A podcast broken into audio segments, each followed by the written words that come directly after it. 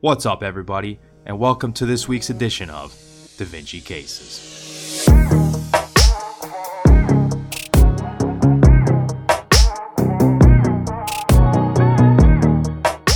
Right, so the way this works is we've got a clinical case followed by a board style question.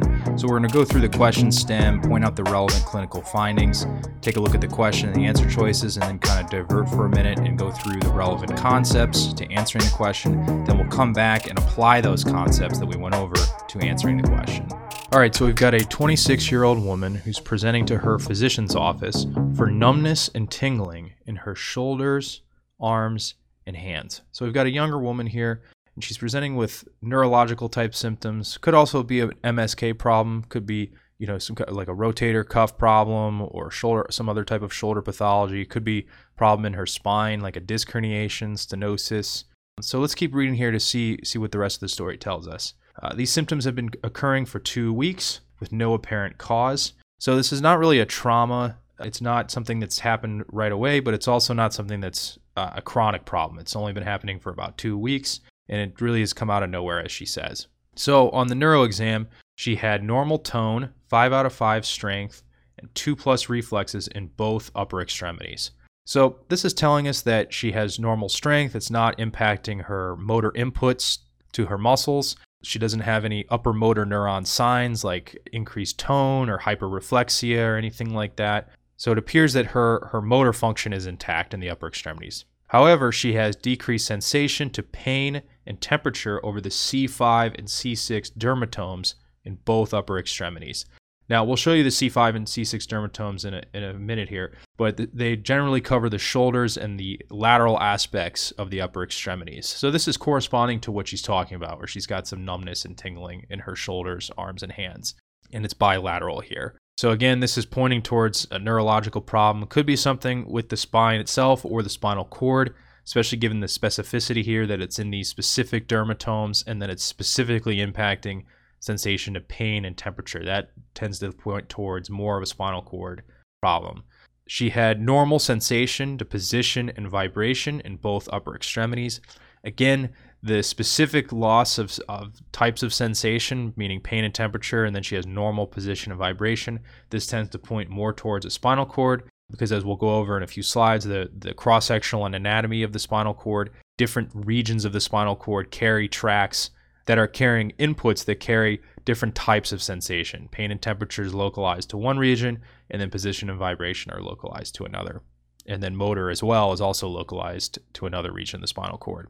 The patient had normal gait and denied experiencing urinary incontinence. So she's got normal balance, she's able to walk properly, and then denied experiencing any urinary incontinence, that just indicates that the inputs to her bladder are not impacted by this, which they can be sometimes in a spinal cord lesion. She has a past medical history of Chiari syndrome type 1 and then migraines. Chiari is going to come into play here. You'll see why in a few slides. And then she is not currently on any medications. This is obviously a neurological problem, so we want to look at what is the neuro exam telling us.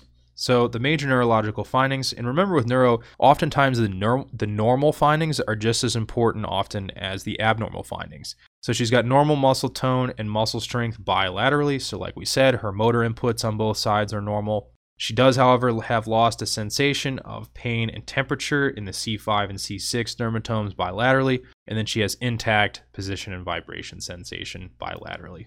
So this is a dermatome map. This is obviously anterior, this is posterior, this is lateral. So let's look at the C5. So C5, as you can see, it goes right over the shoulder like this, and then the middle or lateral a- aspect of the upper extremity. And then C6, you can see, is the lateral aspect of the hand, lateral aspect of the arm and shoulder as well. And then if we look on the posterior aspect, C5 stretches here across, again, the, the posterior aspect of the shoulder, even up into the neck a little bit.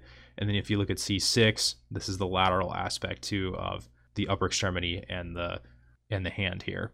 The fact that it's bilateral, the fact that it's covering these specific dermatomes, we can probably eliminate some of these answer choices right here. So the first one, impingement of the right C5 spinal nerve. This is likely going to be due to a disc herniation, a disc herniation that's uh, bulging out to the right side to impact this C5 spinal nerve. And because of that, it's going to result in unilateral pain, numbness, and weakness. So this does not appear to be the cause in our patient because it's unilateral and she has bilateral numbness and tingling and loss of sensation and pain and temperature on both sides. Not only that, her motor strength and motor tone are normal. Typically, with spinal disc herniations, you're going to see weak motor weakness as well. You're also going to see a lot of significant pain, especially radiculopathy, which is that pain and radiating from the neck all the way down the arm into the hand. And again, she's not complaining of that either. Compression of the brachial plexus between the right clavicle and the first rib. So, this is actually what's called thoracic outlet syndrome. This is particularly rare, but you do see it show up a lot on exams because it's a good test of anatomy and neuroanatomy. And again, this is only going to be affecting one side. So, similar to the disc herniation, you're going to see unilateral pain, numbness, and weakness. The other thing with thora- thoracic outlet syndrome is it's not always just a neurological uh, pathology. Sometimes it can be compressing the subclavian artery or the veins draining the upper extremity. And so you can see cardiovascular issues as well. And again, what really eliminates this answer choice is the fact that it's unilateral, it's on one side. And then also is you see the weakness here, which this patient's just not complaining of and doesn't exhibit that on exam. So the remainder of all these answer choices involve the spinal cord. So let's talk about the spinal cord cross sectional anatomy here just to review. So we've got motor over here in red, and this is going to be mainly the corticospinal tracts, as you can see here and here. And so that's going to be affecting those regions there. In this patient, this is normal. And then you have here, you have the dorsal columns, which are these this this region right here. It's a dorsal column. And so this is going to be position and vibration. And remember, that's intact as well in this patient. Then you have the spinal thalamic tract, which is, as it indicates here, the anterolateral system is the anterior lateral portion of the spinal cord. And these fibers are carrying pain and temperature inputs, which this patient is missing on both sides. So something I want to point out though is, is one of the answer choices talks about uh, impingement of the ventral commissure. So you can see here's the central canal here. And this is where CSF is traveling. Now, just anterior to that, you have this region here called the ventral commissure. And you can see it incorporates gray matter just anterior to the central canal, and then it also has white matter as well. So this is the ventral commissure. And what's particularly important here is the white matter in this case, because for the spinal thalamic tract, the fibers carrying pain and temperature, they're going to remember enter from the dorsal root and enter the dorsal aspect of the spinal cord. So let's say this is the left side, this is the right side. So fibers coming from the left side are going to come in here. They're going to travel through the dorsal root. They're actually going to ascend a little bit in the spinal cord on the ipsilateral side, and then they'll cross over through the ventral commissure and then come over here and ascend up the spinal cord in the contralateral spinal thalamic tract. So fibers from the left side are going to come in here through the left dorsal root. They're going to ascend a little bit, and then they're going to cross over through the ventral commissure and then ascend in the right sided spinal thalamic tract. Same thing here on the right side. So you're going to have inputs coming in from the right side. They'll come through the right dorsal root. They'll ascend a little bit, a couple levels, and then they'll, they'll cross over through the ventral commissure, and then they will ascend in the left sided spinal thalamic tract. So a lesion in the ventral commissure is going to disrupt this crossing over of the spinal thalamic fibers. So, coming back to the answer choices here, based on that spinal cord anatomy, we can eliminate a few more choices here. So, demyelination of the dorsal columns of the spinal cord. So, the dorsal columns, remember, are position and vibration.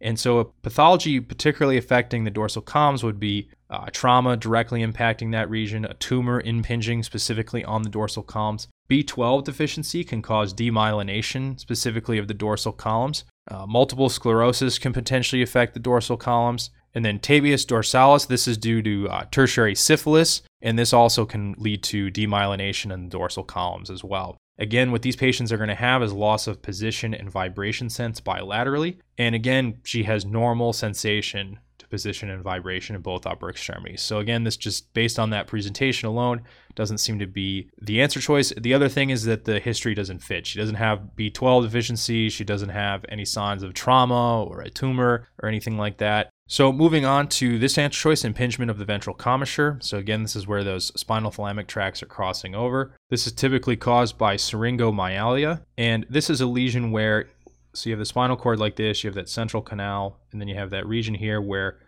you have the ventral commissure where those fibers are crossing over like that. And then in the central canal here, you can develop a cyst that then impinges on the ventral commissure, which is just anterior to it. And so you have compression of the spinal thalamic tracts crossing over, and you're going to have loss of pain and temperature sensation as a result of that. And since you're impacting where they cross over, you're going to impact both sides, which is exactly what she has. She has decreased sensation to pain and temperature in both upper extremities.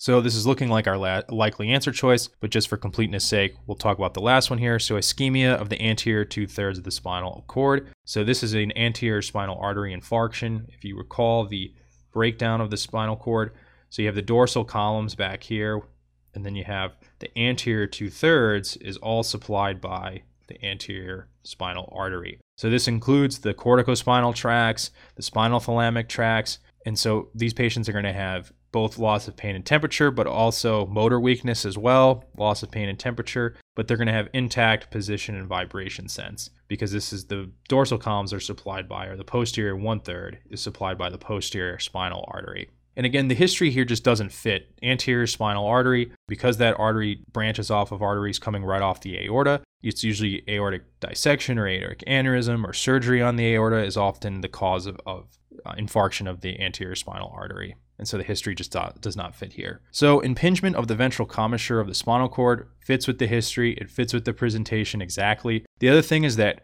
Chiari syndrome type 1, remember I said this would come into play. These patients are at risk for developing syringomyelia, and so that's important. That's an important association to remember. Remember, this is where you often will have impingement of the spinal cord at the cranial cervical junction because they have a congenital malformation of the skull at that point, and often that compression of the spinal cord can increase the CSF pressure. And remember, these cysts that develop in the central canal, if you have a cyst that's developing here, and enlarging, that's due to increased CSF pressure. Now, this is a smaller lesion. If it were a larger lesion, it could impact the dorsal columns back here, could definitely impact the corticospinal tracts out here as well. So this would be a smaller lesion because you're only seeing an impact this ventral commissure where these fibers are crossing over here. And one last thing we'll point out is that this is actually what's called the CAPE distribution. And it's because by affecting these C5, C6 dermatomes, or these outer portions of the arms, as you can see here, C5, C6, you're impacting only the outer portion here, the lateral portion. And then you can see where it would extend across the posterior aspect, kind of like a cape, and then it would extend out on the other side. And again, it's going to cover the lateral aspect. So that's why it's called, quote unquote, the cape distribution. So if you see that term, that's what it's referring to is impacting that ventral commissure where the spinal thalamic fibers are crossing over. And you see this loss of pain and temperature on these lateral aspects of the upper extremities bilaterally. All right, that's all I have for you this week. Make sure you check back every Wednesday for new Da Vinci cases. And then to see the corresponding video for this audio, check out our website at dviacademy.com, where you can also find PDF notes for this audio as well. Also on our site, you can find our book and video packages for anatomy and biochemistry, you can also follow us on Instagram for weekly posts and video. And then lastly, if you have any questions about the content of this video or about Da Vinci Academy, put them in the comments and our team will be sure to answer them. All right, thanks for listening. We'll catch you next week.